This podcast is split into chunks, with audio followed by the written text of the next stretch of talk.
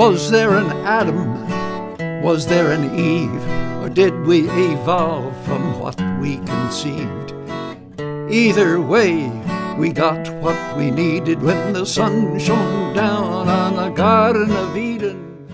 Congratulations, everybody. All right. We Uh, made it.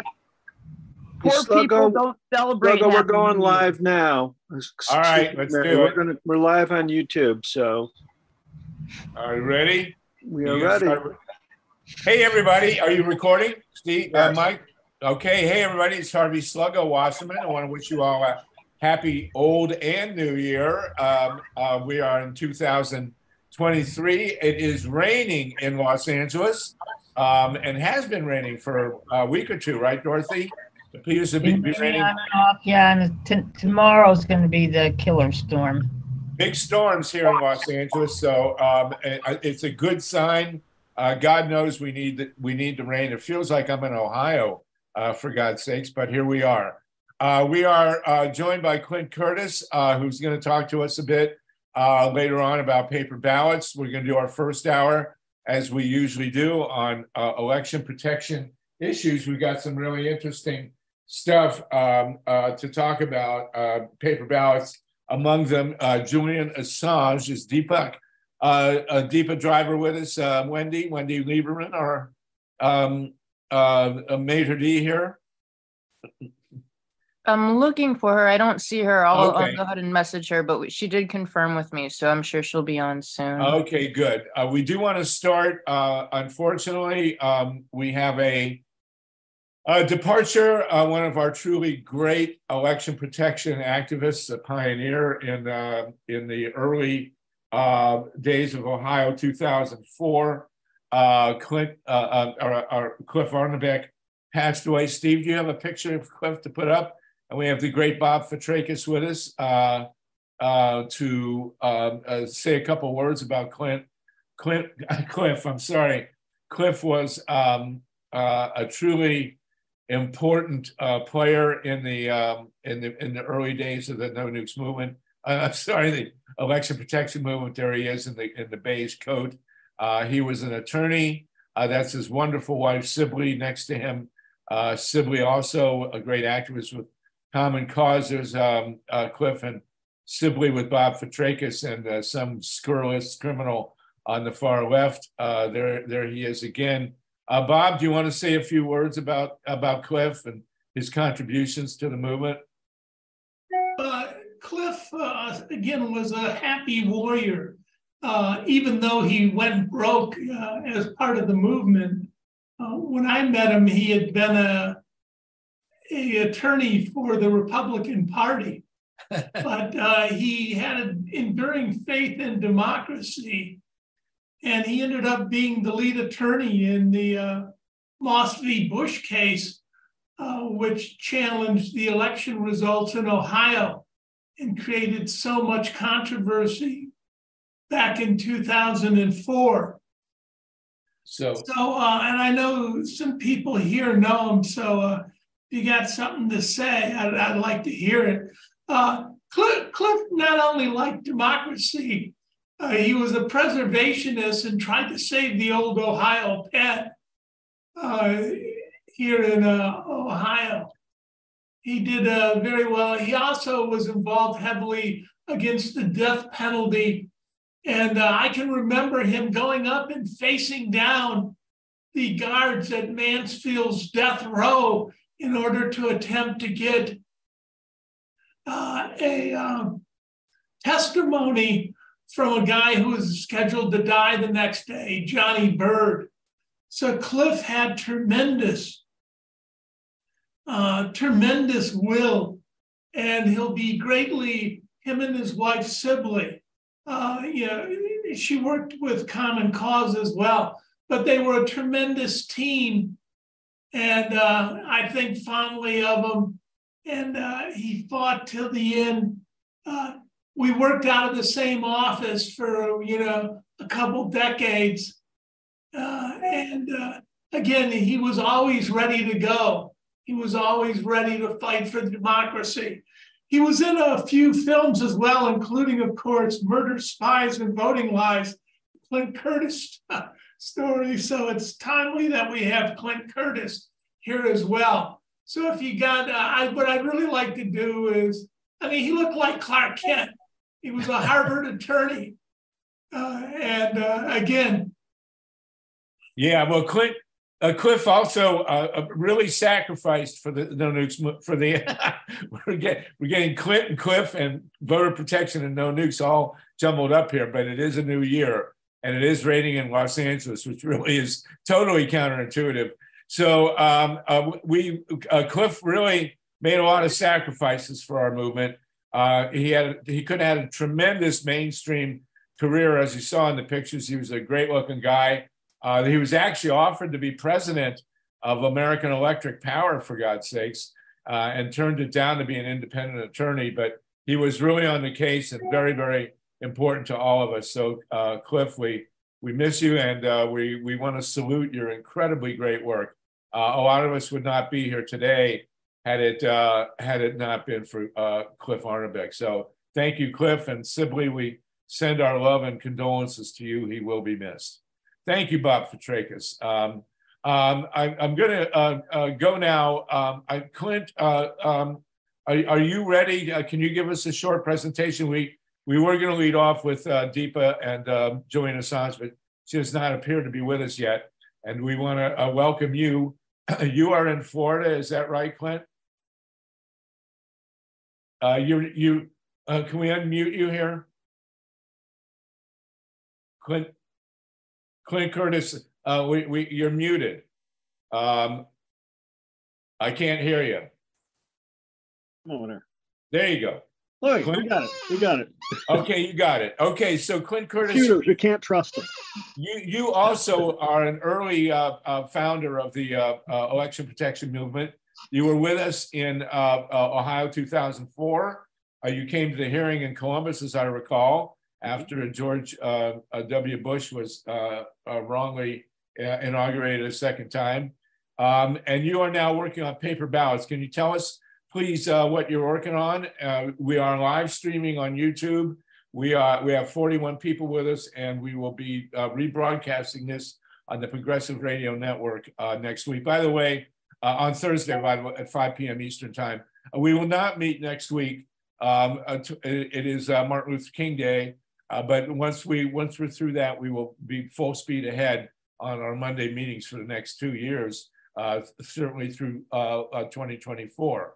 So, excuse me, Clint Curtis, can you you were a uh, an aide to uh, uh, Tom Feeney when he was in the Congress uh, plotting to overthrow the U.S. government, as I recall. But uh, uh, give us, a, tell us, if you will, uh, uh, uh, what you've got for us on paper ballots. Okay. Well, not exactly. I was a programmer at a company where he came in and requested that we write code that would allow the ba- the computers to flip the election to whoever they wanted to go to. So uh, Small deal. Let, let's Yeah. repeat that. Clint Curtis, you were a computer program programmer. Programmer. You were approached by a congressman, Tom Feeney, as part of your um, operation, to write a computer code that would flip uh, an election. Right. Did we get that right? that is correct. Um, And that that probably is why you are today advocating paper ballots. It is because computers can't be trusted in any form. There is no way that you can actually lock them down so they can't cheat you. Because no matter Okay, what you're so- looking at, they'll get you. So So- you are doing an advocacy program for paper ballots, which we uh, on these these calls uh, strongly endorse. Uh, uh, can you tell us what what you got going with it? Okay. Well, um, been doing it for 20 years. Actually, I was the one that testified, and Cliff Arnebeck was the one that did the questioning at the Conyers uh, hearing before. Right. Congress. The Conyers hearing was organized by Bob Fitrakis uh, and Cliff and others uh, in Columbus, Ohio, after the 2004 election. It was the first of, uh, of its kind as a, uh, a hearing, and John Conyers, uh, a congressman from Detroit, uh, came down, and and and also um, um, uh, Nadler was there, uh, Congressman Nadler from New York. So go ahead, please. we were also working with PDA. PDA was involved in it. There were a Yes. lot of people with uh, that were out there kicking it around trying to get it to go, and it, it kind of worked. Um, So uh, basically, what I'm doing now is I've been basically working on this for 20 years, trying to tell people the same thing over and over and over again that they've heard a hundred times, but they don't seem to hear it. The Republicans were always the ones blocking it because they said, "Oh, ignore it. It's fine. Everything's good."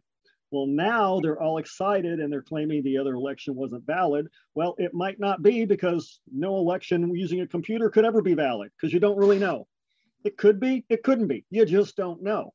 And so, what I'm trying to do, since I kind of have them leaning that way now, is if we can get the Democrats to be where they have been for 20 years and get enough Republicans to lean in, regardless of why. You know, I don't care mm-hmm. why they're leaning that way. Let's just take it and be happy. If we can do that, then we can get rid of the machines and we can have paper ballot elections everywhere. So, what I'm trying to do is I'm trying to get people together that know enough about the elections and paper ballots and want to see that. And I'm going to try and get together so that we can prove the point, do kind of a, a prototype, try different methods and show which one works so we can demonstrate to the world that it can be done. I've been in conversations with people in Texas and Arizona, California, all over the place, and we have them leaning in the right direction, but a lot of them are still a little off. If Well, we had, um, we get it. Go ahead. We had the chair of the Nevada Democratic Party Uh-oh. on this call a few a couple months ago, and they were opposing the use of paper ballots in Nye County, um, uh, Nevada, because uh, they did not want to have to sit and wait for hand counting of paper ballots. Now, are you advocating that all all paper ballots, that an entire election be done on paper ballots, and that all that paper ballots be hand counted? Absolutely. And be videotaped where that videotape is available to everyone to see. Because the problem with an election is not is the is election valid, it's whether everyone believes it's valid. And if you have a talking head say, oh, it's perfect, it's good, but your guy didn't win, it doesn't matter. I used to play a game, been doing this for 20 years. I'm going to pick a number between one and two. What number is that? Two and a half. Two and a half. That's wrong. Okay. Well, you could be right, but you won't believe me, especially we have money or something writing on it, right? okay. Okay. That's how it is in a lot of the country. Okay. The others where we have paper ballots, we have, okay, I'm going to write this number down. Pick a number between one or two. This is for $100,000. One and a half. You're wrong, Okay. but I can't show you the paper. You have to be- believe me. And that's what we have in the rest of the country. And that is why people don't believe the elections are valid because all their neighbors voted for their guy, right? Everybody they hang around with voted for the other guy. So they don't believe it, even if it's true.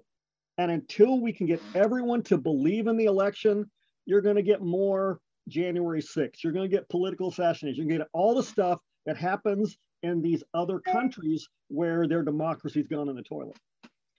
Okay. So, folks, we're talking with Clint Curtis. Clint was uh, instrumental with Bob Fitrakis, who's on the call with us, and with Cliff Arnebeck, who sadly just passed away back in Ohio 2004, which is really the birthplace in many ways of the election protection movement that we are now all, all dealing with here on these calls.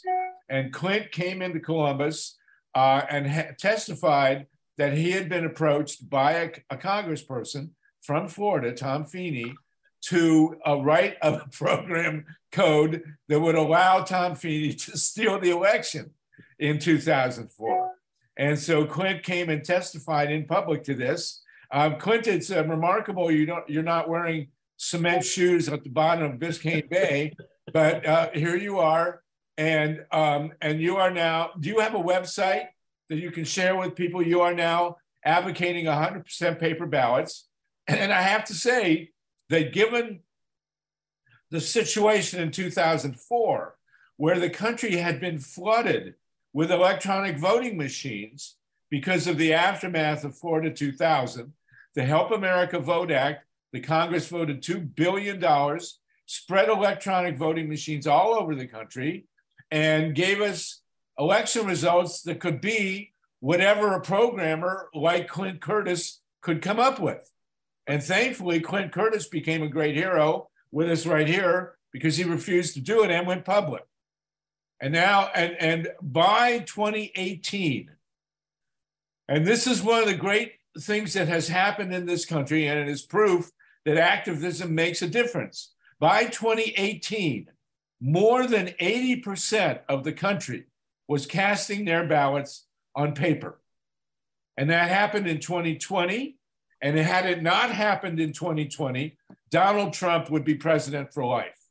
There is no doubt in my mind, and Clint, maybe you can tell me if I'm off the wall here, and Bob uh, Fitrakis, uh, the great pioneer here, if, if we had not had paper ballots, as you advocate, in the 2020 election, there is no way that we could have won 60 court cases turning down Donald Trump's assertion that the elect that the election had been stolen. Uh, Cliff, would you would you say that's a true statement? It is, but then there's a problem because part of the problem is while we vote on paper, we don't really use it. We send it through a computer that tells us what that paper said. That computer then produces a ballot image, which may or may not be true, because I was a programmer at NASA and there are no real, the computer does nothing by itself. It does what I tell it to do. So if I want to produce a ballot image one way, I'll produce it. If I want to produce it another, the hard part's making it really accurate. The easy part is making it not accurate. so okay, so I, I think change we... anything. So that's why they don't believe it because you're still at a computer. You've got to get rid of the scanners and you've got to have something that people can actually visually see, put their hands on, and know it's correct. Okay, so we we have been working, of course, with John Brakey. We're going to have to have you back to debate this. And Bob Fitrakis, you can jump in if you like, because um, we do have uh, advocacy from uh, many of our um, participants that uh, ballot scanning can work, but and that uh, there are problems with hand counting as well. So this is a discussion, but there's no, you'll get no debate on this call for the need for paper ballots. Uh, is that right, Bob Fitrakis? I mean, we are we are completely in the in the camp of paper ballots. Question of scanning machines is another discussion. But Bob, counted paper ballots is the gold standard. It's yeah. the, only, the only trustworthy system. Okay, there you go. So, um, well, that's a good way to begin the new year. As we head towards 2024, we absolutely want hand paper ballots um, uh, marked by the general public. Whether they're scanned is another situ- another story. One of the advocacy positions for scanning is that if you ha- keep the paper ballots and you have a question about the scanning, you can always revert to the paper ballots, and and uh, and so that that is the position that's been put forth by John Brakey and others on these calls. So, Clint, you are a man of great standing in this. You are, of course, uh, as we said, a pioneer in the movement for hand counted paper ballots. I mean, you got people, you have to understand in 2004, this was not an issue. People did not question the elections. And it was Bob Fitrakis' work that went back to 1988 when there were um, dubious machines brought into New Hampshire that helped George, George I win a primary election completely counterintuitive against Bob Dole. Uh, uh, uh, Bush one was losing the um, primary election by a substantial margin, and then all of a sudden he won. And that that election was conducted on machines that uh, Bob uh, uh, strongly questioned. When we came into 2000 in Florida, we had the fiasco of the of the Brooks Brothers mob, and you know uh, those of us now dealing with this issue, we're looking at 2020, and we're saying that a mob was summoned by the incumbent president to overturn the election. Well, we forget, and he failed. And, you know, he failed in 60 court cases and he failed to overturn the election. You have to remember, and very few people think of this, that in Florida 2000, there was a mob, the Brooks Brothers mob. They swarmed into South Florida and they prevented a vote count.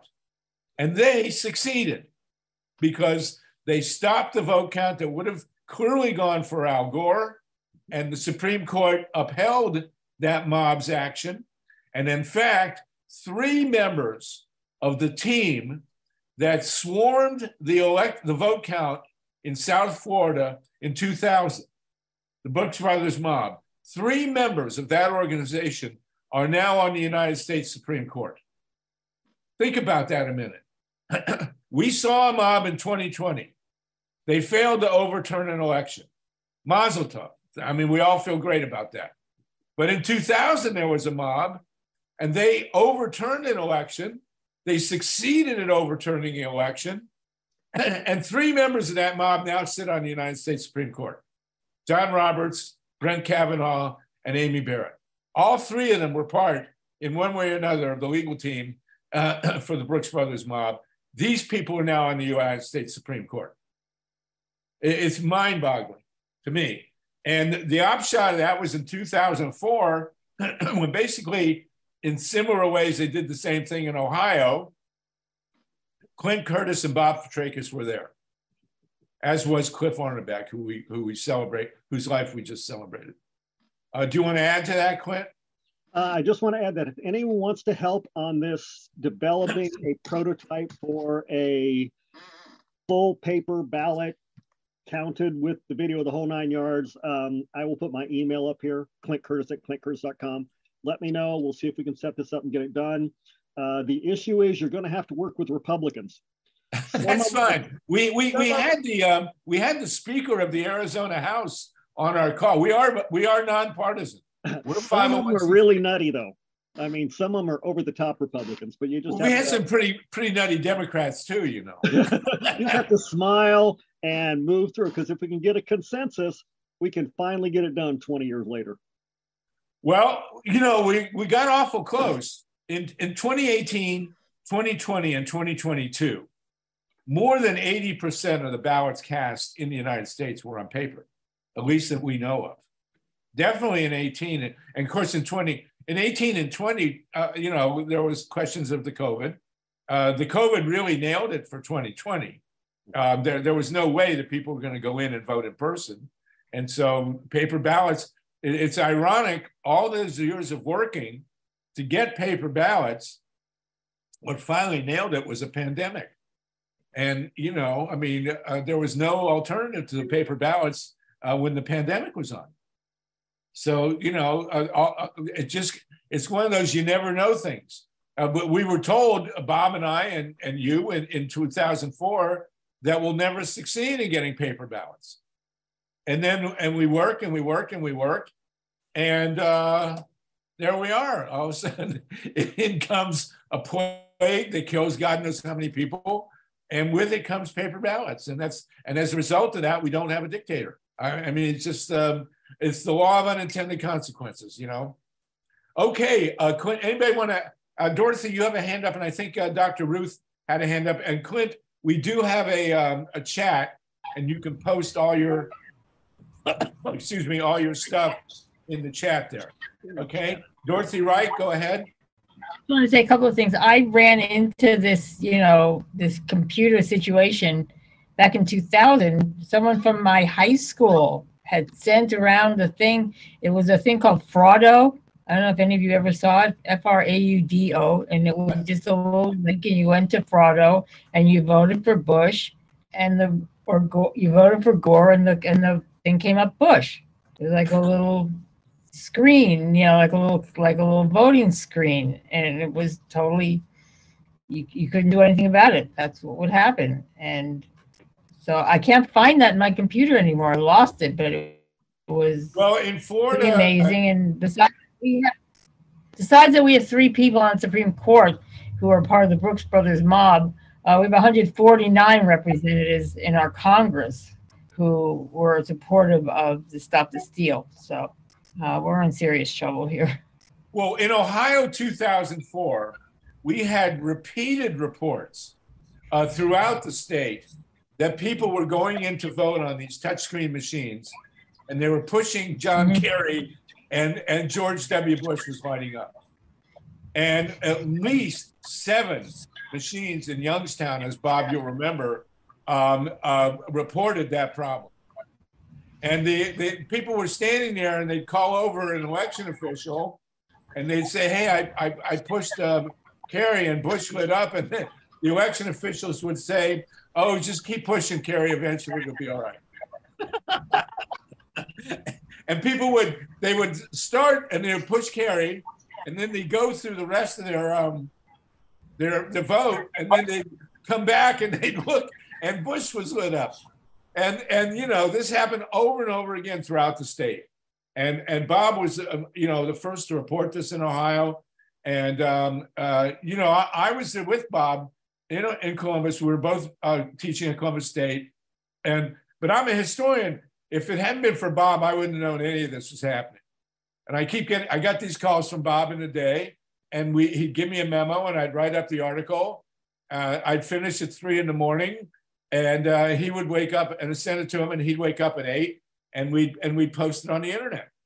And that's how that's how he posted it, and that's at freepress.org, and that's how the word got out that the election had been stolen. And then Clint Curtis uh, came in and and told us about being asked to program the theft of an election, and that's that's how all this started. And Steve Rosenfeld came in. Pete Peckarsky was involved with the uh, legal stuff. Um, uh, Bev Harris was reporting on black box voting. But this goes back to Ohio 2004. And, and I tell you, once again, it's a testimony. You know, we in the anti-nuclear movement, we know that Richard Nixon said there'd be a, a thousand nukes in the U.S. by the year 2000 in the US in the year 2000, there were 104. And the same thing from Ohio, we were, we were facing impossible odds to make any dent on the election system with thousands and thousands of electronic voting machines all over the country. And, um, and, the, the, and I got to say, Clint, you mentioned wacky Republicans. The Democrats were much more uh, resistant and, and contemptuous of our work than the Republicans were. Isn't that right, Bob? Yeah, I mean, the, the Republicans just dumped all over us all the way up to 2016, where Bob showed definitive evidence in Wisconsin, uh, Pennsylvania, and Michigan of election theft. And the Democrat and Jill Stein, Bob was one of her attorneys. Jill Stein goes in and tries to do recounts in those states, and the Democrats shut her down. The Republicans didn't care at all, but the Democrats dumped all over Jill Stein. Uh, it was outrageous what's happened. So, you know, but we persevere, and thanks to you and Cliff and, and Bob, um, uh, here we are. Thank God. Uh, Ruth Strauss, you have a hand up, please. Ruth, you want to unmute? Bob, you're muted. Yeah. Um, any, yeah. Anyway, uh, Clint, I have your video, and Harvey and Bob, I have the uh, report out of Ohio. So, anyway, um, what I wanted to say is that the other part of this is, and I know uh, probably everybody on this call knows this, that uh, there's all kinds of chicanery with the voting machine uh, companies, uh, you know, uh, taking, you know, the uh, secretaries of state to Lakers games or whatever uh, in our own uh, county, um, Dean Logan, you know, the first time I saw him, maybe, I don't know, 20 years ago, I knew he was a slime right then. Fast forward, he spent something like 300 million, I think, on voting machines for us for, I think, 2020. And I got a hold of a um, an independent report, an audit of the machines, which had, I swear, the report said 43 flaws, seven of them fatal, meaning you, you could stick a, you know, USB drive, you could lift the back of the machine and take, you know, 200 ballots out of the back of the machine. The ballots go under a print head once you okay them. I mean, it, it was just astounding to me. And I wondered if you or Harvey have any, you know, thoughts on solutions to something like that. Yeah, paper ballots. That's right, it. And right. Ruth, you're 100% right to bring it up. Paper ballots are the answer. And uh, Julie Weiner is on with us uh, from uh, New York, and she's having the same fight in New York now with the paper with with the machines, and it's the Democrats. The Democrats in California have been pushing the machines, and the, and and same in New York. It, and, and, the Democrats in uh, Nevada we're fighting hand counted paper ballots in Nye County. I mean, you know, it, it's a nightmare. Uh, uh, thank you for that, Ruth. Um, uh, uh and Dean Logan is the uh, was the election guy in, in, in California and a Democrat, uh, and we got nowhere with him. He's a nightmare. Julie, what is happening very quickly? And we have Deepa going to talk to us about um, Julian Assange. Okay. Um, yeah. But Julie, we we're having real problems in New York too, right? Yeah, the assembly in New York got persuaded by the ES&S uh, lobbyist not to allow consideration of the uh, bill that would have guaranteed hand-marked paper ballots and no barcodes and uh, only non-tabulating ballot marking devices like the PAVE Act, the SAFE Act, and all the other bills, the most of the other bills the Democrats have been trying to get through uh, the, the United States Congress since 2009. But um, so we're still we're we're still trying to persuade them. Meanwhile, we have had keep your fingers crossed for us. We've been putting a lot of pressure on the New York State Board of Elections to admit that it's illegal under the Help America Vote Act and New York State law to approve um, voting counting votes with barcodes because barcodes can't be verified by voters and the law requires voter verification of the ballots. So we're arguing that they would have to redefine a ballot as a barcode in order to, oh, um, well, we're getting, we're putting enough pressure. There might be a possibility. Anyway, we're, there is the Hart InterCivic ballot marking devices is a non-barcode, non, um, non-tabulating standalone ballot marking device that also has a separate scanner. So hopefully that's going to be certified soon. So at least um, across the state, uh, counties will have the option of purchasing a non-tabulating ballot marking device and hand and an independent scanner. But I did want to say, I want to ask people whether anyone else here on this call was at the demonstration in Columbus, Ohio uh, the day of the uh, certification of the electors, which was also the day of the, um, which was also the one of the days, if it was more than one day, I don't remember if it was, but at least one of the days of the uh, uh, Conyers Lewis hearings. Yes, it was the same time. I remember so very we had a little we had a little car full of people from New York and we met a little car full of people from California and Clint Curtis, I'm so delighted to meet you in person, quasi in person, uh, on computer. um, so I'm wondering whether anybody here, whether there's anybody here who was on that little tiny demonstration, that little tiny nationwide demonstration that consisted of one car from New York and one car from California that I attended in 2004 in Columbus. Yeah, well, I remember that very clearly. Bob Fitrakis, Clint Curtis, and I we're at City Hall. And City Hall is like two, 300 yards from the State House.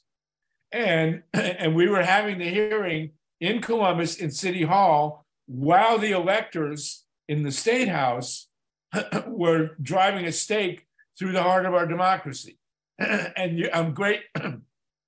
It's great to hear that you were there demonstrating. So thank you very much, Julie, for coming from New York and joining the people from California. We it was and it was it was very meaningful.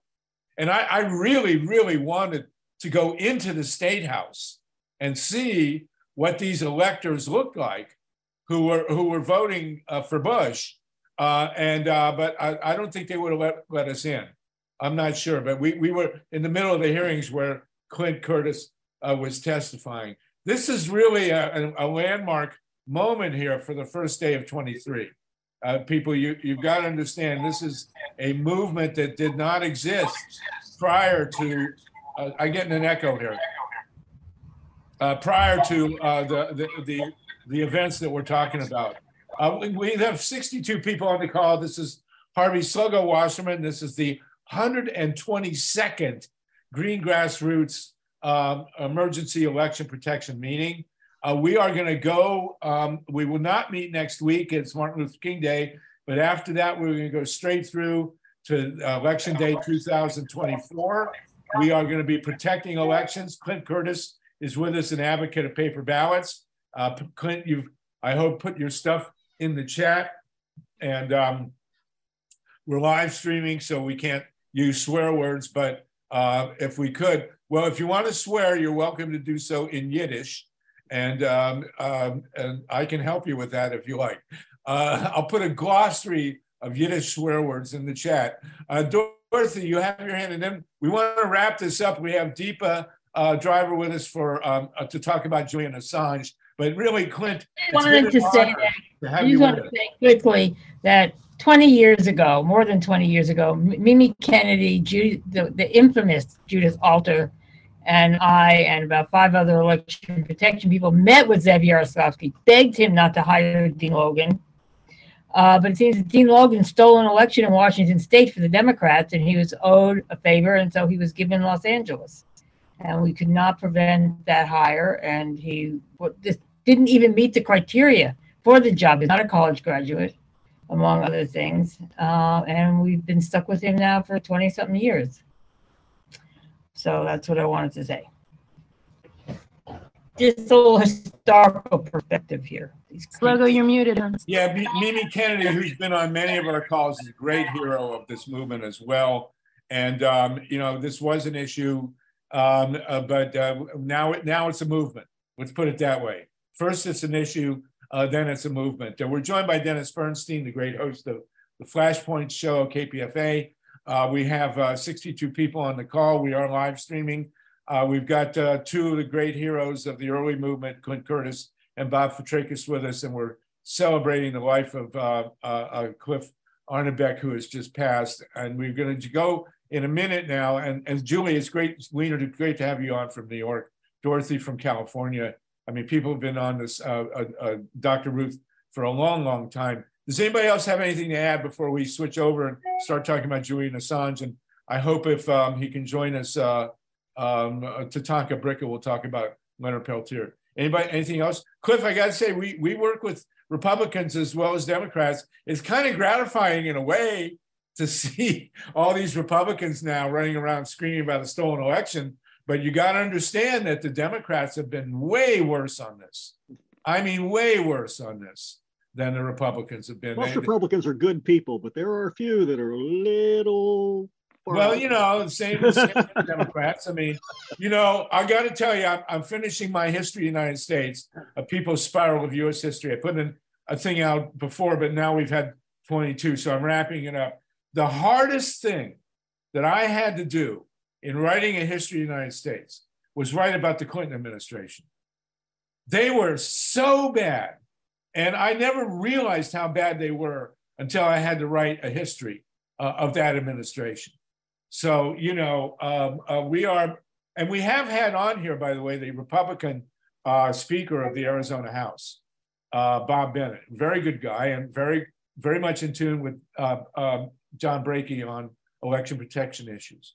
So, um, uh, Clint Curtis, we will have you back um, in a while to discuss the issue of this, the screening of the uh, about images. That's a big, a big, uh, big deal. John Brakey is all for them, and uh, we can understand the um, hesitancy on using uh, any kind of computerization. But you know, the scanning is another aspect of the issue of, of paper ballots. Okay, so if we've got three people on stack, if, if the people on stack can you just get to your point right away? Yes, please be very quick. And then we're going to go to Deepa Driver to talk about Julian Assange and hopefully Tatanka Bricca is, is joining us now and he can uh, fill us in a bit on Leonard Peltier for the new year. So uh, let's start with Mary. Mary, go ahead. And then uh, um, uh, Ant and Paul and Jeffrey. Very quickly though, please. All right, two points on yes. uh, election protection. Please, very quickly. How, how can we have election protection if we're not going to put a cap that no outside forces can be investing in an election? And okay. number two, what what's the sense of having election protection if everyone that is running for office is not given equal and just time to put their case upon the table? Because we have over 136 different parties that run each year, but all we hear about is Republican, Democrat, Independent. We don't hear about all the hundred and uh, thirty-three other people or, or. Okay. All right. Thank you, Mary. Thank you for that. I appreciate it. And you know what? We're reminded by, of that great uh, statement by uh, Mark Twain, who said that if God had meant us to vote, he would have given us candidates. Um, okay, um, uh, let's do uh, Jeffrey real quick, then Ant, then Paul, and then we're going to move over to uh, uh, Deep on, on Julian Assange. Jeffrey, very quickly. And I see Tonka is with us. Tatanka, if you can say a few words about um, uh, Leonard Peltier, that'd be great. Okay, Jeffrey, real quick. Clint, One you do it. One point, Well, Jeffrey, quickly. Clint, you have, Clint, you have a website, right? Because if you're gonna say yes, then I, when I opened that one that Mike Hirsch shared, it led me to some, it led me to some, it led me to forbid. Okay. All right. Thank you, Jeffrey. Uh, uh, Cl- Cliff, do put your website in the in the chat. Uh, that'd be really great. Uh, Ant, Ant Blasi, Auntie, go ahead, and then Paul Stokes, and then we're done. Ant, are you unmuted? Uh. Paul, are you, are you unmuted? Okay. Go ahead, Ant. Harvey, I wanted during this uh, session, I wanted to have quietly in the background the House uh, deliberation of the rules package, but there's no audio, there's no video on any of the sites where it would be found. So I wonder if Clint could answer the question why. Thank you. Um, uh, okay, uh, let's let's do uh, Paul, and then we'll, Clint will let you wrap up with that. Go ahead, Paul. Okay, uh, I just wanted to add to your important statement that I think most of us realize, and that is that paper ballots are the essence of uh, how you deal with voter fraud. But uh, but to complete the process of using of, of the protection from paper ballots, you, you need to audit those paper ballots. Right. And while a lot of states are now have or have now used paper ballots, not so many of them have have decent audits. So that's an important factor. That's well, it. we have uh, we have the, the great gurus of good audits with- with John Brakey and Ray Lutz, who've been mainstays of this. And of course, we had the big battle in Arizona. And again, you know, this battle over the audits in Arizona would not have happened if we did not have an election protection movement. So never doubt that uh, the activism makes a difference. The situation in Nevada, in Arizona, um, uh, in 2018 and 2020, completely out of control. Had it not been for John Brakey, and Brakey uh, made the alliances with Republicans, Bob Bennett, uh, to to really do what needed to be done there. So very good point. Thank you for raising that. Clint, you want to wrap up, please? Uh, Ant had a question, and then wrap up. What else you got? I, I missed the question on something. You didn't have a- wondered why uh, why you can't see what's going on in the Congress right now. no audio, no video. Uh, I think it's because they've banned pornography from the uh, internet. But what, what can I tell you? Go ahead. Well, maybe because nobody's there and nobody wants to let you see it anyway. So, I mean, Right. you know, Right. most of the congressional shows, if you actually turn to the channel, it's just like one guy talking in an empty container. So, Yeah, what you're right. missing doesn't really matter anyway. You got to pay attention to what happens rather than what they're saying online. So, but once again, if you want to participate in the prototype of a full paper ballot system, write me at my email address. We'll set it up. I'll see if I can fund it so we can drag people down to Orlando and uh, we'll see if we can get her done. Right. So thank you, uh, Clint. It's been an honor. And by the way, if you're walking around in Orlando, if you see if you see Bolsonaro there from Brazil, I understand that he's come up to Orlando. Um, thank you, everybody. We have 70 people on the call. Uh, Bob Fitrakis, it's an honor to have you on with us as well. And uh, Cliff Arnebeck, we wish you the best. We miss you, brother. Uh, you did, and, and we're all your children here on, on these calls. So thank you very much. Okay, and Clint, we will have you back to discuss the issue of, of uh, ballot scans. Uh, I think it's a very important thing to discuss. You are knowledgeable, John is knowledgeable. We'll have it out uh, in a few weeks. Again, we're not meeting next week, but uh, going forward, we, we, we will start again. Okay, thank you very much. As I say, we have 70 people on the call. We were, we are live streaming. We'll, we will be on the radio um, uh, Thursday night, uh, Progressive Radio Network at 5 p.m. Eastern. And we will not meet next week, but we will again resume the week after. Okay, uh, we have with us Deepa Driver uh, and and and uh, Tatanka Bricker, two people that we want to have talk about uh, political prisoners uh, of the highest importance, uh, Julian Assange and Leonard Peltier. Uh, Deepa, you've been on with us before. You're extremely articulate. It's really great to have you with us. Can you tell us the latest? Are, you may be in London, yes? Um, uh, uh, and that's not London, Ohio, that's London, England. Um, uh, can you tell us, please, what's going on with uh, Julian Assange? So Julian's about to enter his fourth year in a maximum security prison, coming on the back of about uh, seven years of arbitrary detention in the Ecuadorian embassy. During this period, for those of you who don't know, um, Julian Assange is, I mean, I, I, don't I don't know Harvey. I don't know whether people are familiar with Assange, but maybe should I say a few words about you can say a couple of words. I'm sure most people know, but go ahead with a quick quick. And I just saw, by the way, a, a documentary film uh, on Netflix about Julian Assange, which I thought it was very good. I don't remember the title of it, but it was good. But go ahead, please. Two, a couple of quick words about him and then tell us what's going on. Sure. So um, many of you would have known that for a, I mean, whistleblowers have been talking to journalists for a long time. Um, and we've had people like um, Daniel Ellsberg and others revealing information to the press and the press publishing it. But before WikiLeaks, much of this information was, you know, Daniel Ellsberg stayed up all night to photocopy the information. And this information was provided either in hard copy or through other means through, through, through to the journalists.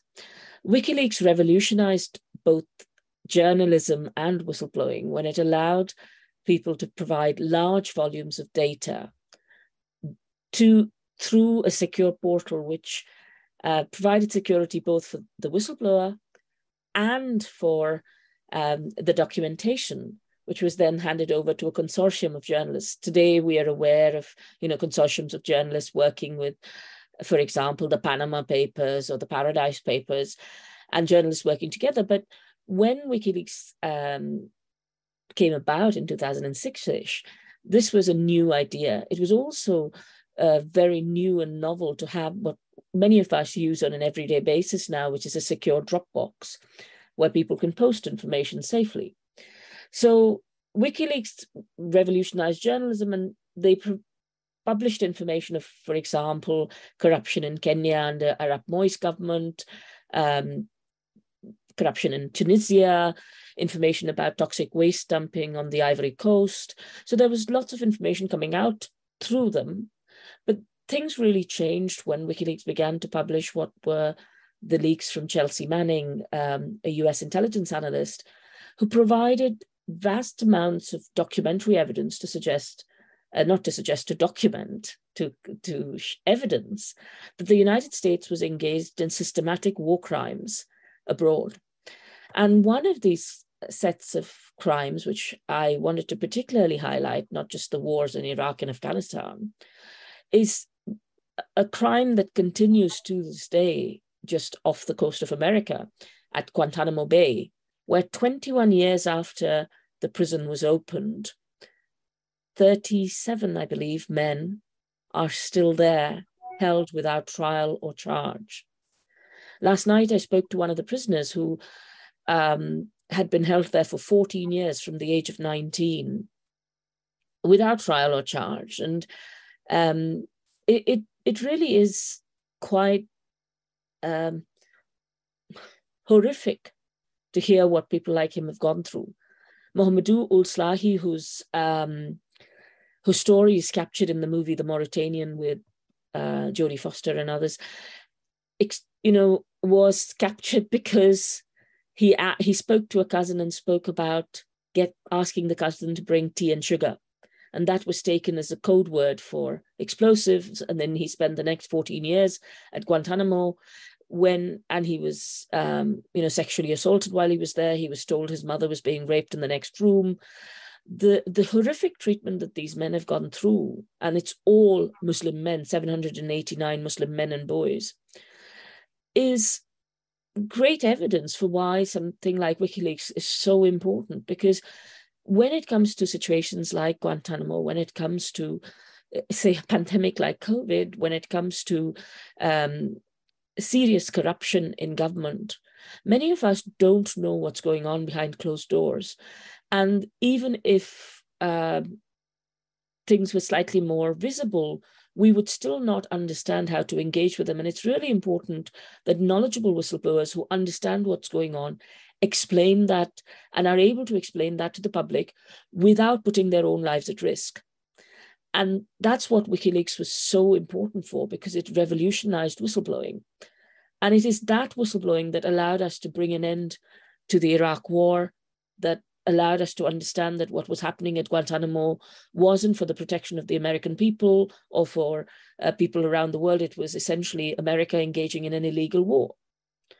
And that's why Julian became this poster boy for, um, for revolutionary journalism.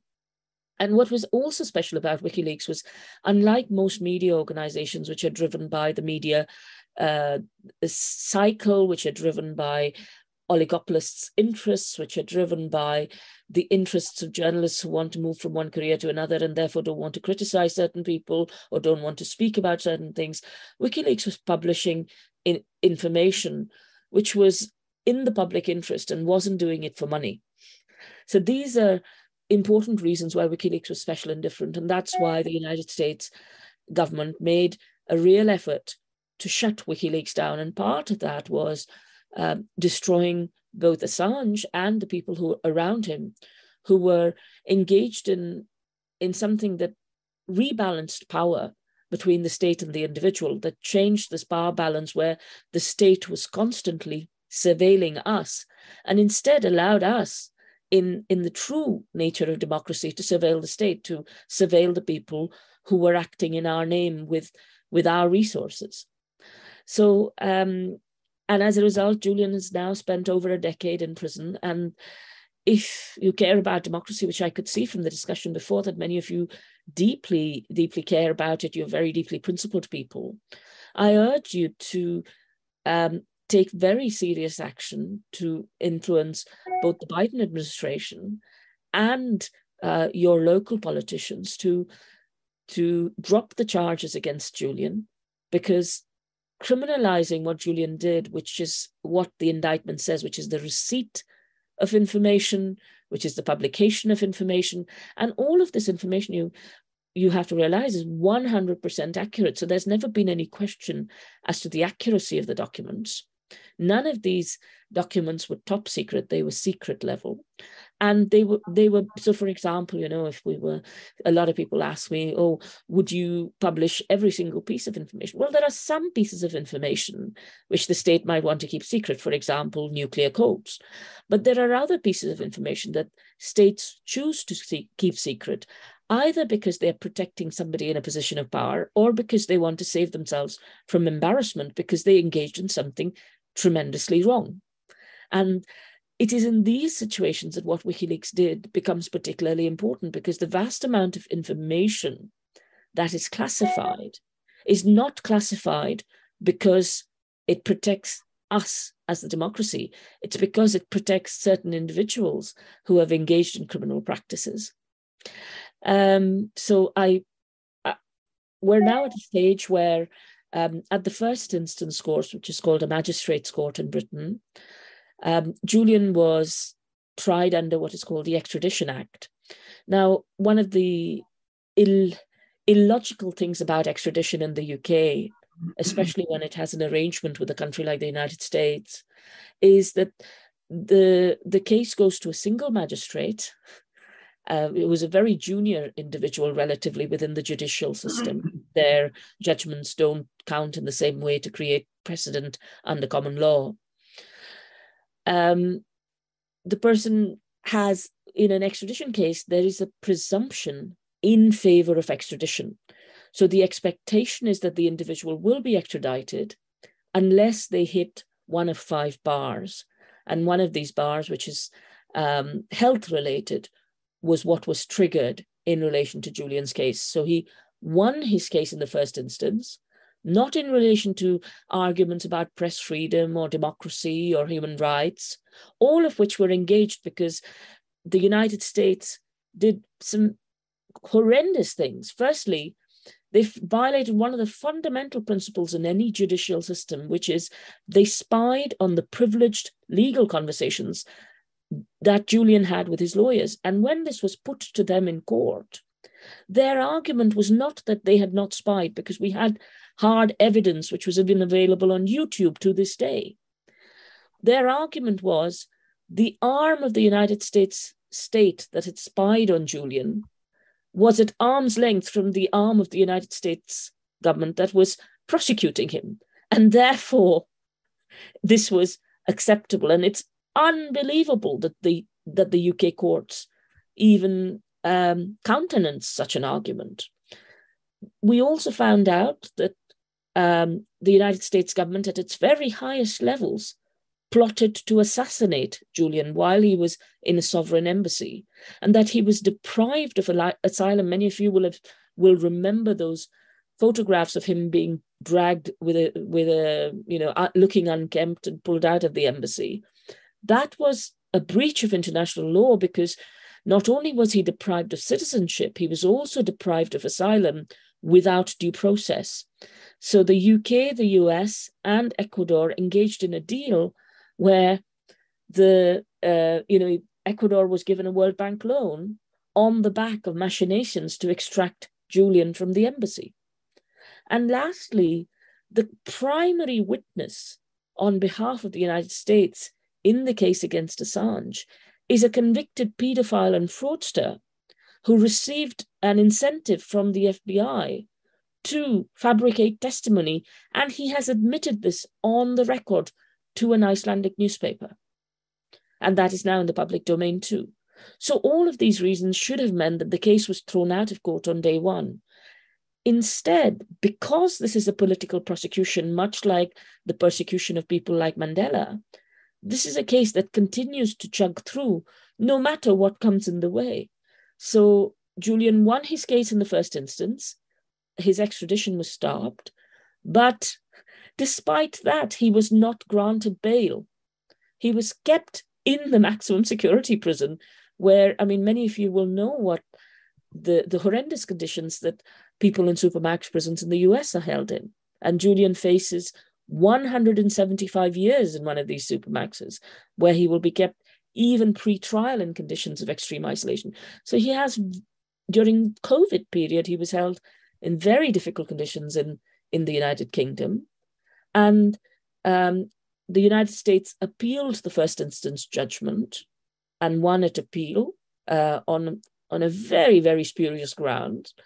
And now we're in a stage where we call, I mean, I, you don't know, need to know the detail, but it's called a cross appeal where Julian's lawyers are appealing on all the all the grounds that they lost at the first instance. So that's going through the courts now.